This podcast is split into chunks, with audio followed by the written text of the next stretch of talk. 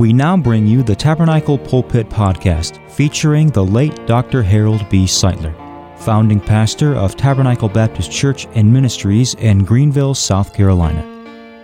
And now, today's edition of the Tabernacle Pulpit Podcast. John chapter number three, please. John three. Here's the famous chapter that has to do with being born of the Spirit, being born again, being saved by the grace of God. And I'd like to speak to you about the new birth uh, in the message tonight. I want you to search your heart out and, and ponder your experience of the grace of God, and to measure that experience by the standard of the Bible and by the truth of the Bible, to see if indeed you have been born again by the grace of God. You know, we have a lot of false ideas these days about what the new birth actually involves. I'd like to remind you that the new birth is not many things that may be good. For example, the new birth is not a denomination. Now, you might be a Baptist, but that doesn't necessarily mean that you're born again. It could mean that you're born again. But if you are born again, you're not born again because you're a Baptist, that's for sure. No. The new birth is not a denomination. Then again, the new birth is not information. You may be an educated person, but that doesn't necessarily mean that you're born again. You know, I think sometimes nowadays we get the idea that if a man has a college degree or if he has postgraduate work, then he qualifies as a uh, outstanding Christian. And we usually make him a, a teacher of the adult class or superintendent of the Sunday school, or we make him the chairman of the deacon board. But that uh, information is good, but that doesn't necessarily mean that a man that may be highly informed, greatly informed, as far as scholastic training is concerned, is born again. It could mean that, but not necessarily does it mean that. And so I'd remind you also that the new birth is not isolation. You may separate from every questionable thing of the world. And I believe God's people ought to do that. I preach that in the morning hour. And I preached out of the sincerity of my own heart that God's people are different. We are to be different. We're to be different in our uh, acquaintances. We're to be different in our, different in our social life. We're to be different in our environment. We're, we're to be different in the, the uh, company we select and elect to, uh, uh, to choose. We're to be different in every avenue of life. Therefore, if a man be in Christ, he's a new creature. Old things are passed away. Old things pass away. That's right. You get a man born again, he changes his hitching post. And he becomes separated, isolated from the former companions, his drinking companions, his card-playing companions, his dancing companions, uh, his uh, stealing companion, uh, companions. All that he separates from. Now, that's good. I'd recommend an isolated position. I think God's people ought to be separated from the things of the world, the questionable things of the world. But I've known some people uh, who were isolated that I question whether they're really born again or not. I don't know of anybody more isolated than a Catholic priest. He's so isolated until he's not even allowed to have a wife. He's so isolated until he doesn't even have children or grandchildren. Isn't that a tragedy? That a normal man would live a lifetime without having a wife. A normal man would live a lifetime without having children. God saw that it was not good for man to be alone. And I mean, I think that's a Catholic priest as well as a Baptist preacher. God, uh, God knew that a man needs a good companion, a good wife. And a Baptist preacher enjoys children just like anybody else. I feel sorry for Catholic priests. And there's nobody in the world more isolated than a Catholic priest are. But I doubt if uh, I doubt if they know anything about being born again. So the new birth is not isolation. And then I'd remind you also that the new birth is not a demonstration. Uh, we've seen people that could rejoice and shout and praise the Lord, and all that's good. We believe in that. We believe a person ought to uh, uh, rejoice in the Lord. Again, I say rejoice. Rejoice evermore. Rejoice because your name is written in the Lamb's Book of Life.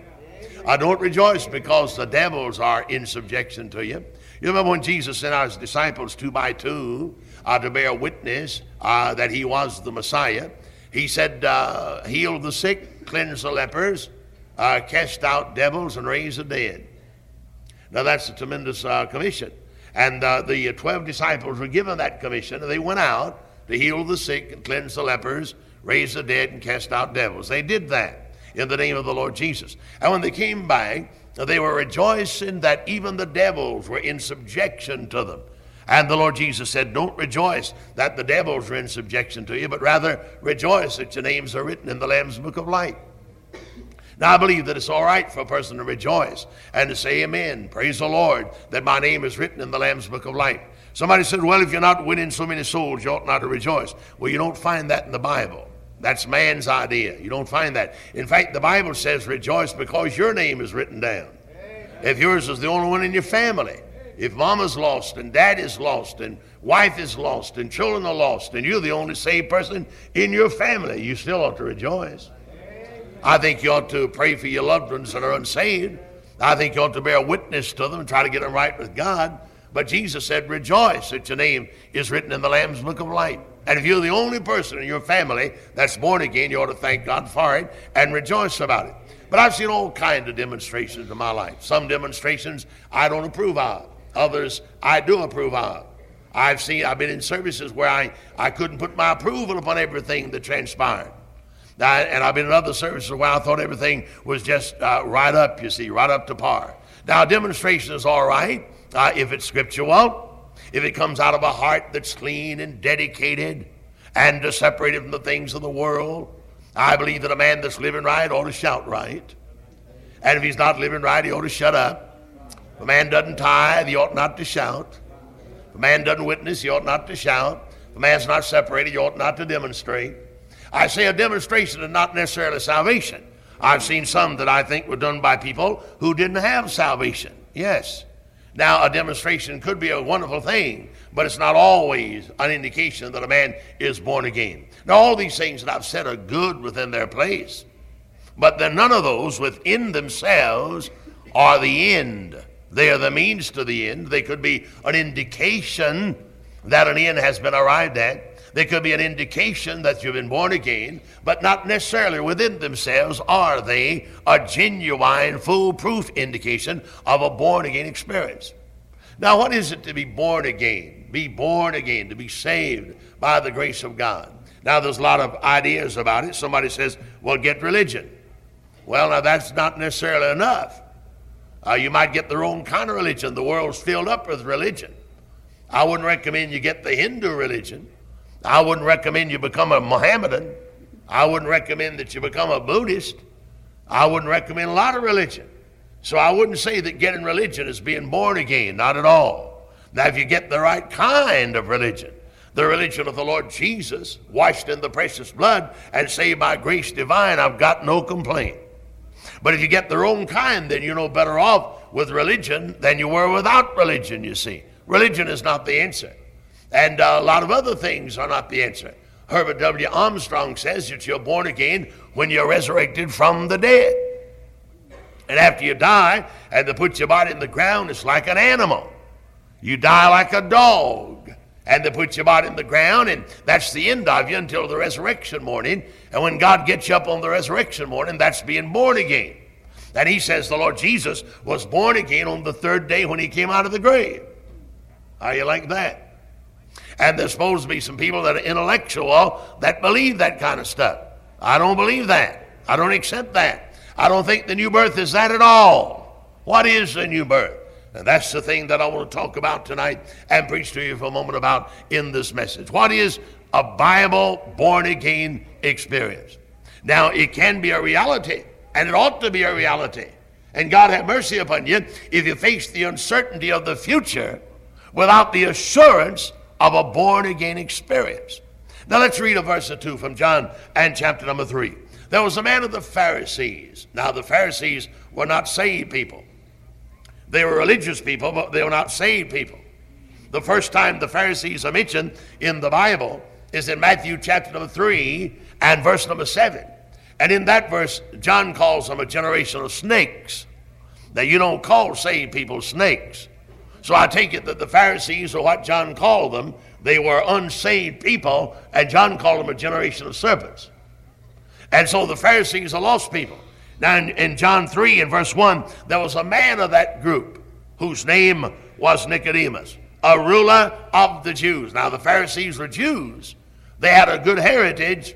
They said, we have Abraham as our father. They said to John the Baptizer, who do you think you are? Well, I look at you with that leather girdle about your loins, uh, eating wild locusts and honey. Who do you think you are? They said, we have Abraham as our father. And they gloried in their heritage. and all the glory of their heritage is absolutely correct, because their father was Abraham. I mean, as far as the flesh is concerned, their father was Abraham, and they gloried in that fact.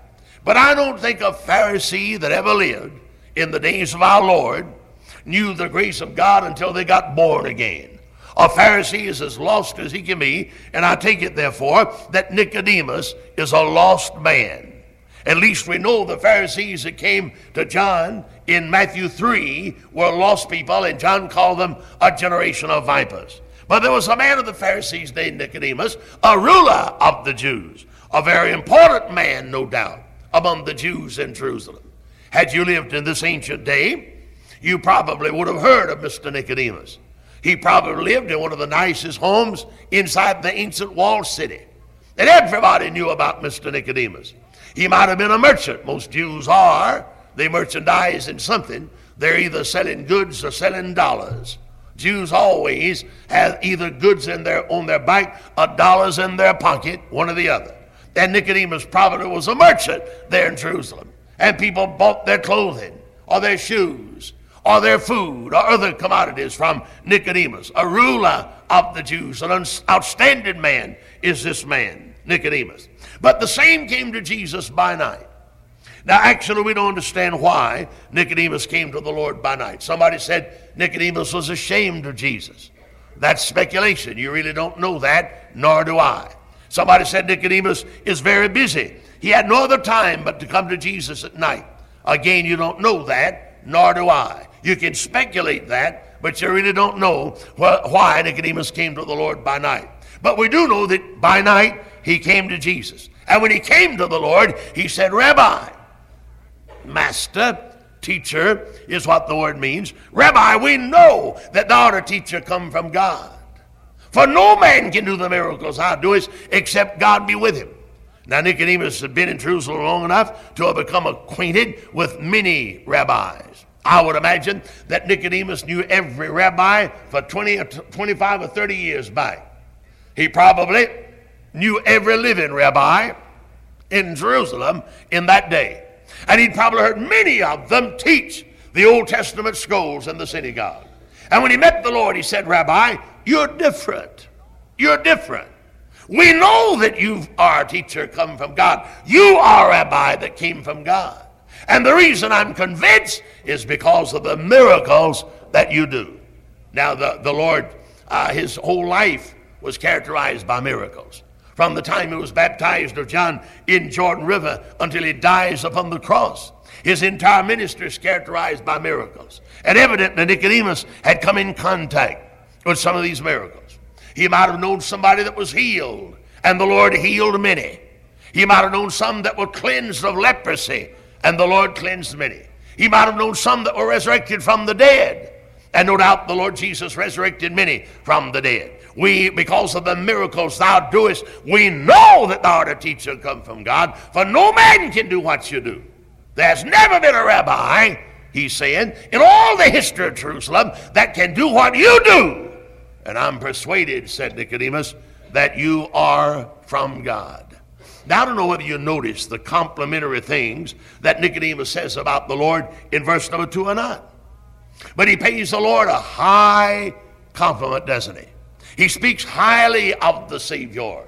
He compliments the Lord Jesus highly. And you would have thought the Lord would have said, Nicodemus, I really appreciate these nice and kind things that you're saying about me. Or you might have thought the Lord would have said, Nicodemus, I appreciate your attitude toward me. I appreciate the fact that there's one Pharisee in Jerusalem that's not on my trail. And so far as I know, Nicodemus was the only one in all the city was, that was not hounding and plaguing the trail of our Lord. The rest of them soon began to take counsel together how they might destroy the Lord, or how they might trap the Lord, or catch him in some word that he might speak, that, he might in, that they might indict the Lord. But the Lord overlooks these complimentary things. He makes no mention of them. And I think the reason the Lord makes no mention of the nice things that Nicodemus says in verse number two is because the Lord Jesus knows the real crutch of the matter and the real problem at hand. And so abruptly, in verse three, verily, verily, I say unto thee, except a man be born again, he cannot see the kingdom of God. Now, you can get in the kingdom of heaven without being born again, but you can't get into the kingdom of God without being born again.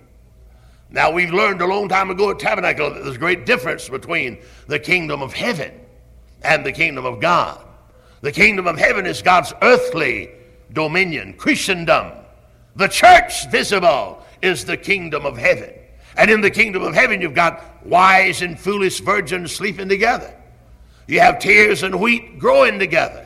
You have faithful and slothful working together in the kingdom of heaven. But you don't have that in the kingdom of God. There's no one in the kingdom of God except those that have been born of God's Spirit into God's kingdom. For we all born of one Spirit into one body. First Corinthians twelve thirteen is clear in that matter. And so Jesus said, Nicodemus, except a man be born again, he can't get into the kingdom of God. Now, evidently, Nicodemus got into the sect of the Pharisees without being born again. That was no standard. That was no problem. Any Pharisee could become a Pharisee without being born again. But no Pharisee could become a child of God without being born again. Now, most anybody can join a Baptist church. And I'd recommend if you're born again that you join a Baptist church. But I, I have, I'm sure, received members at Tabernacle and probably baptized them who were not saved by the grace of God. Now, I don't recommend that. And I'd recommend that we uh, we bring forth fruit meat for repentance. I, I don't I don't think baptism is something to be taken lightly. I don't think baptism is to be administered casually. I believe the candidates for baptism ought to be scrutinized carefully and questioned thoroughly. I'm not in the business of baptizing people for the sake of numbers. Never have been, and not now. I'm not interested in that. But I am interested in baptizing people who bring forth fruit, meat for repentance. And they are the only ones. But in spite of our philosophy, I'm sure that I baptized many down through the years that was not saved. And there are members of our church. If they were to die tomorrow, the newspapers would report members of Tabernacle Baptist Church, and the pastor will be conducting the funeral, and Brother Aiken will be singing. We'd probably have the funeral right here in the church. Now, that ought not to be. I don't have one member I don't want, but I want all the members saved, you see. But alas, we've got some members who are not saved, I'm sure. Now, you can become a Pharisee without being born again, but you can't get into the kingdom of God without being born again. I don't care who you are. Preacher's son, preacher's daughter, preacher himself, deacon, singer.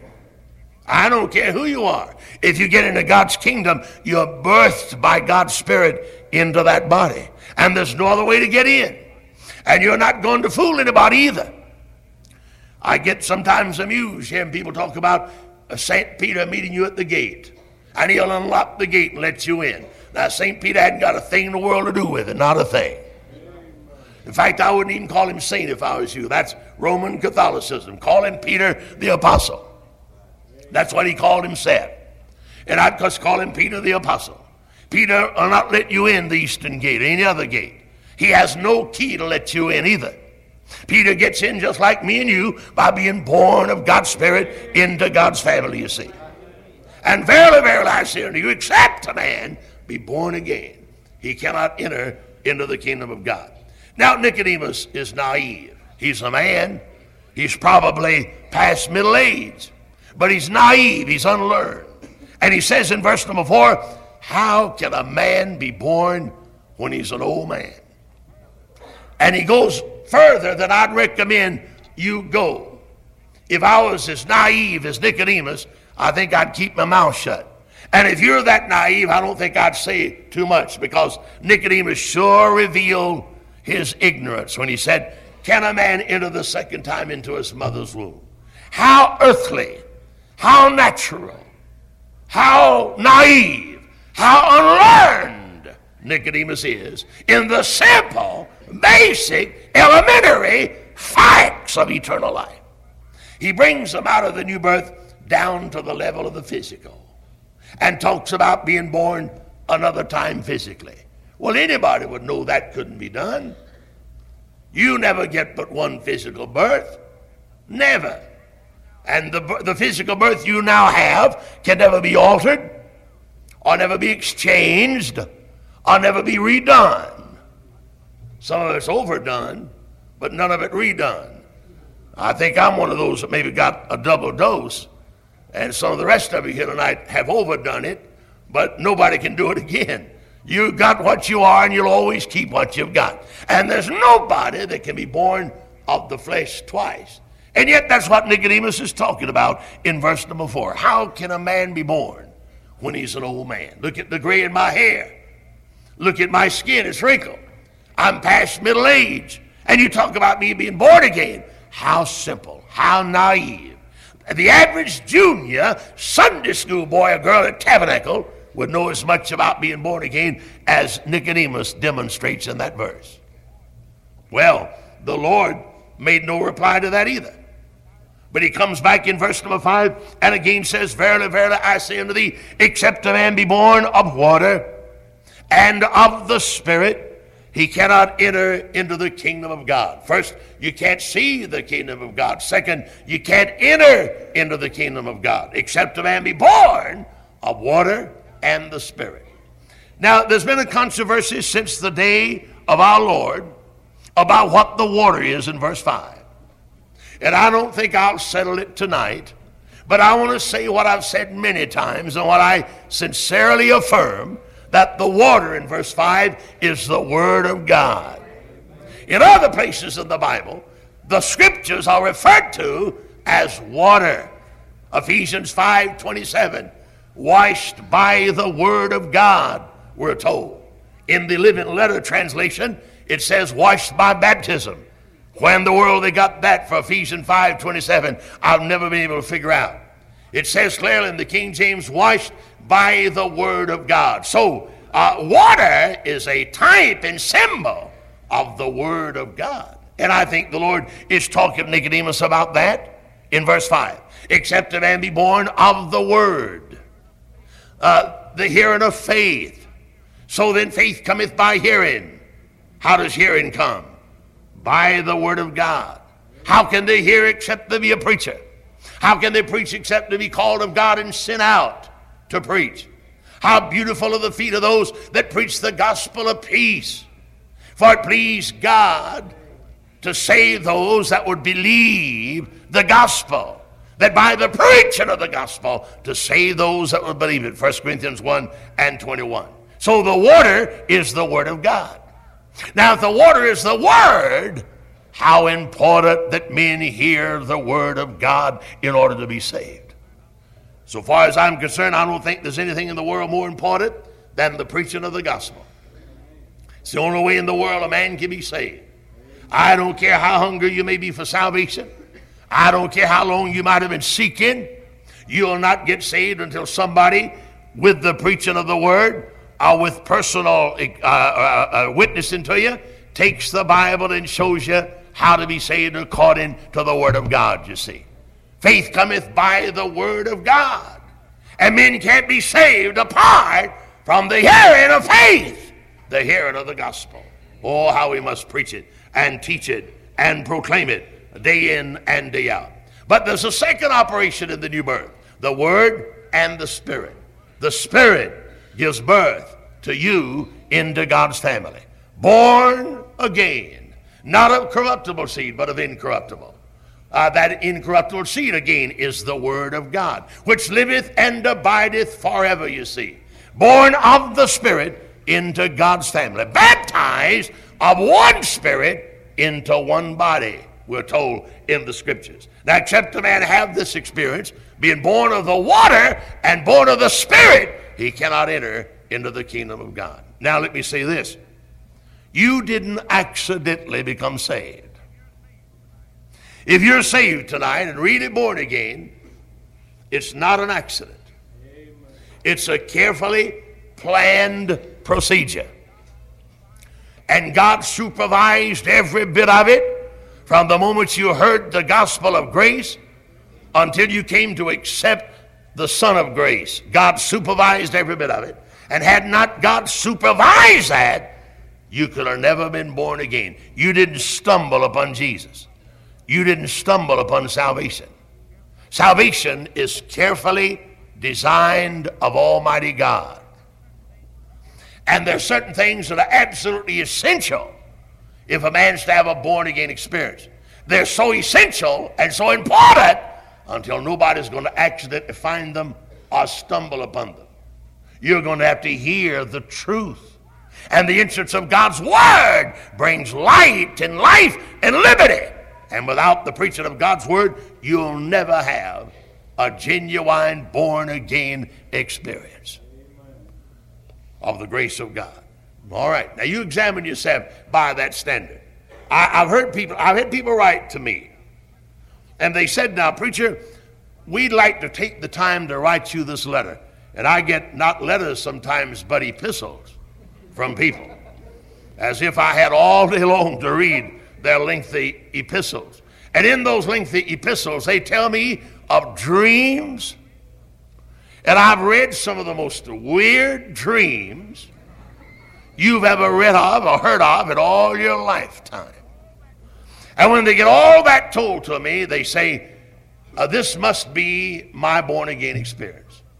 And surely I must be saved because I had this unusual dream.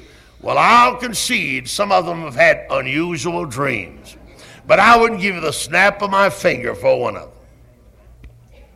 Did you hear what I said? I would not give you the snap of my finger for a dream as a source of salvation. Brother, if I've ever heard of sinking sand, that's it. If I've ever known an insecure foundation, that's it. And if I was you, I'd be afraid if you're basing your hope of eternal life on some unusual dream. Your foundation is sinking sand if I've ever seen it in my life. Don't you count on that. And then I've had other very unusual things related to me in personal conversation and through the mail sometimes, that some people bank their salvation upon these unusual Uh, things that have happened in their lives. It's too risky, my soul. That's too risky. I want to say to you that the only foundation that's really proper and worthy to count upon is the foundation of the Holy Scriptures of God, upon which I anchor my soul in hope of the resurrection some golden daybreak. All other ground is sinking sand, matters not what it may be. Upon Christ, the solid rock I stand. Amen. And here's the assurance of my salvation, the Word of God. Here's the way of my salvation, the Word of God. Here's the evidence of my salvation, the Word of God. Here's the guarantee of my salvation, the Word of God. Right. Right. I've known other people that count upon their experiences. And their experiences is the only valid assurance that they're saved. Now, I would not discount your experience. Thank God if you had a tremendous experience, praise God for it. I, I've heard some very unusual experiences, and I've known people who've had most unusual experiences. The Philippian jailer in the Bible had one, didn't he? He sure did. Not many people were converted as he was. Lydia, the seller of purple, had an unusual experience also, didn't she? She sure did. And Nicodemus is in the process, I believe, of receiving one right now in this chapter. And old Paul, I guess, is the most famous experienced preacher that's ever lived in all history. And brother, he had an experience that was out of the world. I've never heard of anybody in my life that had such an experience as the Apostle Paul. Have you? I didn't have that experience. And I doubt if there's anybody in this building that would dare stand up and match word for word and line for line your experience down beside the Apostle Paul. He could put us all in the shade, couldn't he? As far as experience is concerned. Now, experience is all right, but experience is not salvation. experiences the result. You see? Experiences the result. God gives you faith to believe. And you do that without feelings. You do that without shouting. You do that without experience. You say, well, I just won't believe. I just can't believe until I feel something. And if I feel something in my soul that makes me want to get up and shout like grandmother, then I'll know that I'm saved. You'll never get saved if that's your requirements. You're going to have to come to God and take Jesus just like a little child. And if God gives you a shouting experience, you say hallelujah. And if God does not give you a shouting experience, say hallelujah anyway. You're going to come to God and take Jesus like a child in simple faith. Now, and, and the experience will be what God sees fit to give you, whether it's profound or whether it's not, whether it's unusual or whether it's simple. You're going to take the experience God gives to you. And you're not going to tell God what you expect or what you are looking for. You're going to take what God gives to you in the way of experience. And experience is not salvation to begin with. It's a matter of faith in the finished work of our Lord upon Calvary for your sins that bring salvation to you. And once you believe and trust the Lord, then experience, assurance, feeling, life. A dead man doesn't feel anything until he becomes resurrected. Suppose that widow's son that they were carrying out to be buried, and the Lord met the, uh, uh, the funeral procession and interrupted. Suppose that boy said, well, I'm not coming out of the casket till I feel something. And he lay there in the casket wide awake, having been resurrected by the Lord, but I'm not coming out till I feel something. I'm afraid I might die again, so I'll just stay in the casket. I'll have to feel something. Some people are just that simple. I believe when an old boy opened up his eyes and saw he's in that casket, they didn't have to caution him or coach him to get him out. I think he came out in a hurry, about as quick as I would have gotten out. I'm glad he'd have got out also. No, you're going to take Jesus by faith. And God will give you the experience, or he might not give you the experience. You're going to take Jesus by faith. Now, you learn that.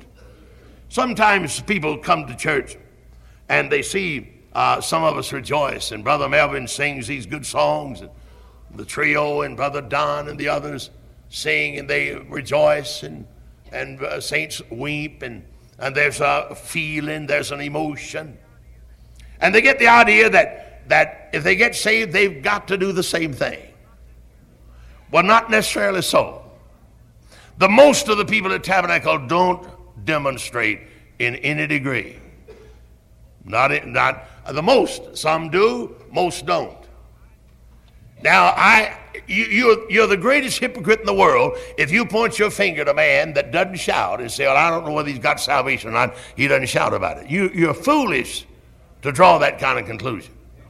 And then you that don't shout, you're just as foolish to point your finger at somebody who does and say, I wonder if they've got real salvation. No, we're different, you see. With some people, uh, the, the, the temperament, the personality uh, is different.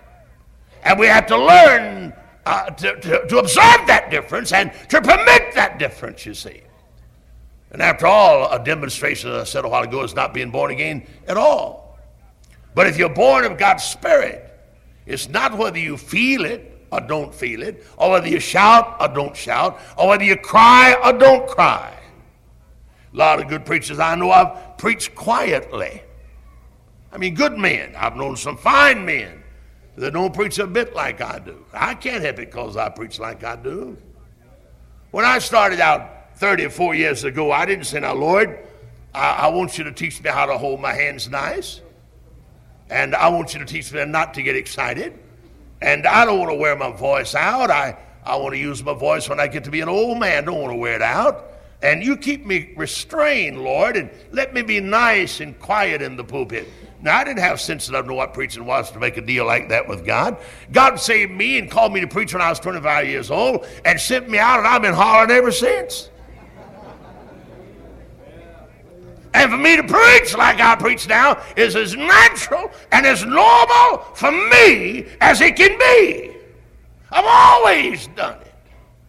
And I guess I will till I die.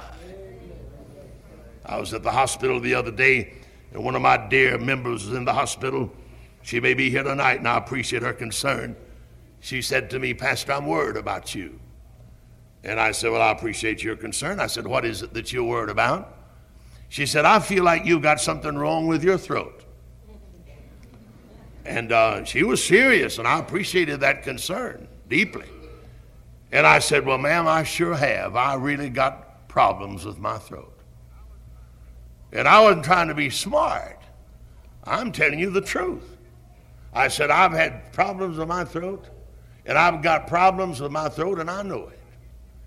And I guess she figured I was about to report to her that I'd been to the doctor and I had a cancer of the vocal cords or cancer of the throat. Oh, not that at all. I said, "My problem is mine just about worn out." And that's the truth. If I've got a cancer, I don't know it.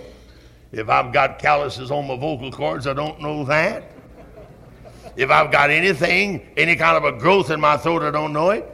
And somebody, somebody, somebody called me on the phone the other day and said, "Preacher, uh, have you got a bad cold?" I said, "No, I haven't got a bad cold."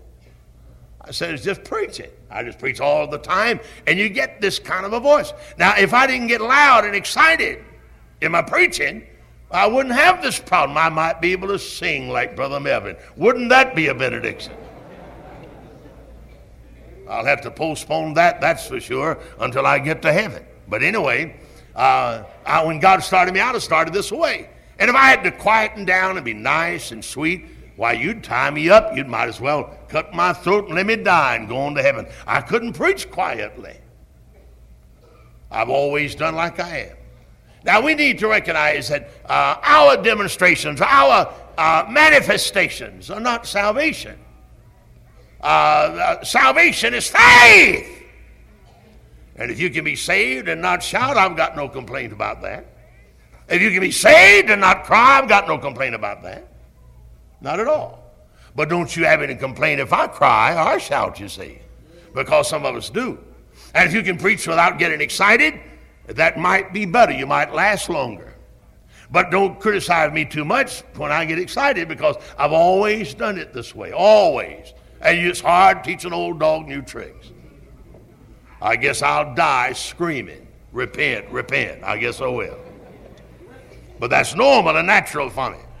But here's one thing that's common. Now you get me. Here's something that's common to every man that's saved. And that common thing is faith in the crucified Lamb of God. And if you've been born again, we all have that. Yes, sir. Every one of us can testify, my hope is built upon nothing less than Jesus' name and his righteousness. All other ground is sinking sand, and I dare not trust the sweetest frame, but wholly lean upon Jesus' name. We can all say that, can't we? Whether we say it through dry eyes or tear-stained eyes, whether we say it quietly or whether we shout it, we can all say that my hope is built upon nothing less.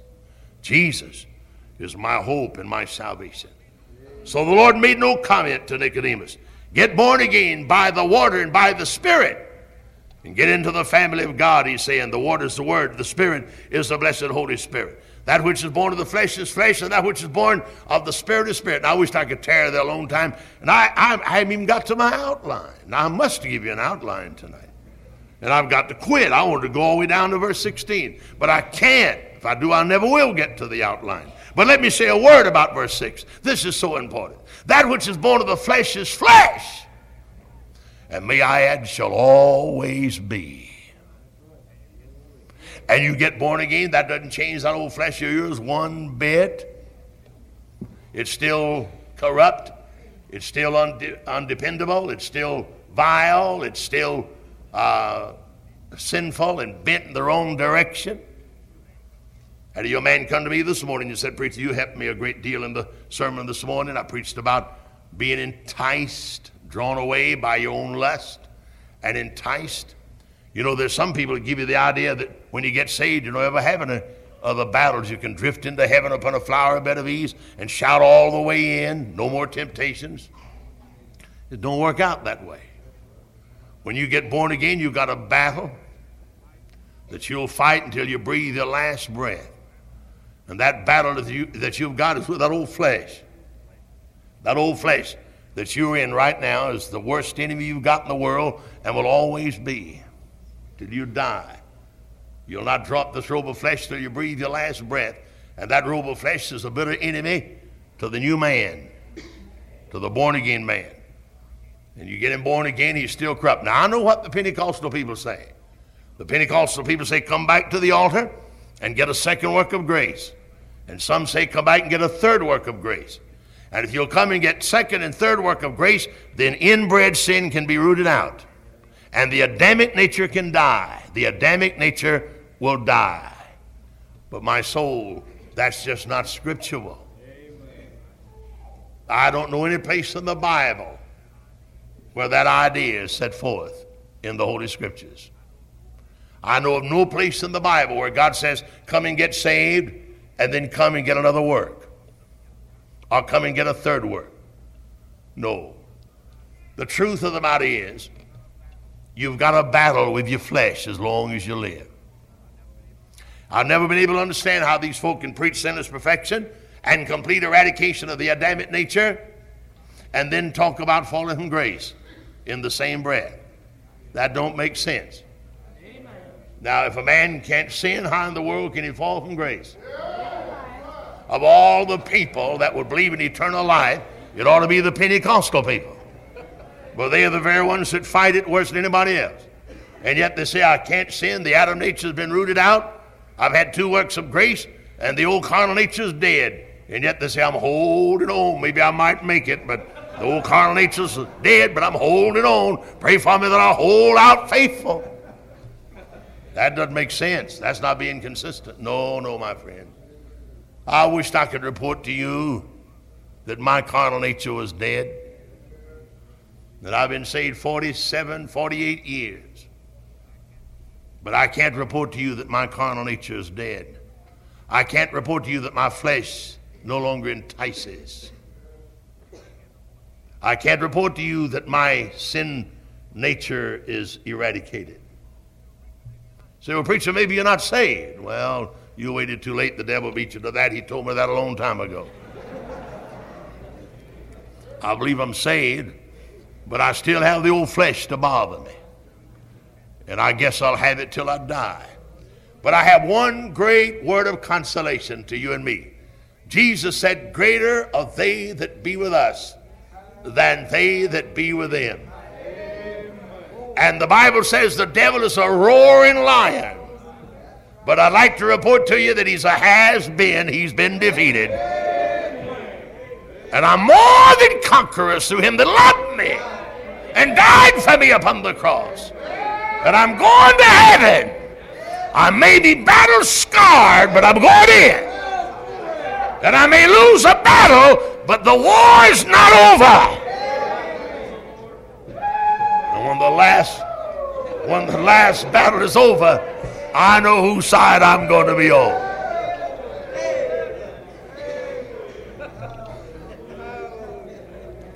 That which is born of the flesh is flesh. Now, sometimes you wonder, I'm saved, I'm born again. Why is it that I think things that I'm ashamed of? Why is it that I say things that I have to swallow? Some of you in this building have said harsh words to your wife and kiddies.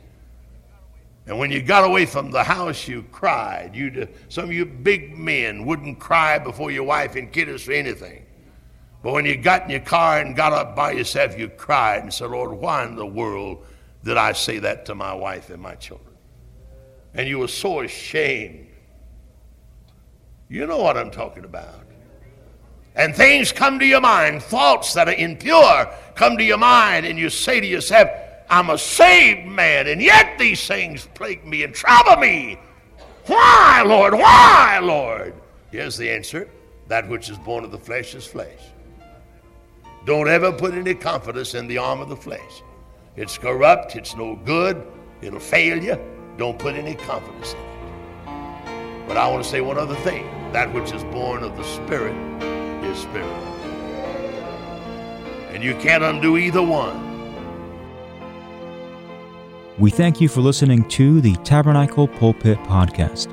If this sermon was a blessing to you, please share and invite others to listen and join us next time on the Tabernacle Pulpit Podcast.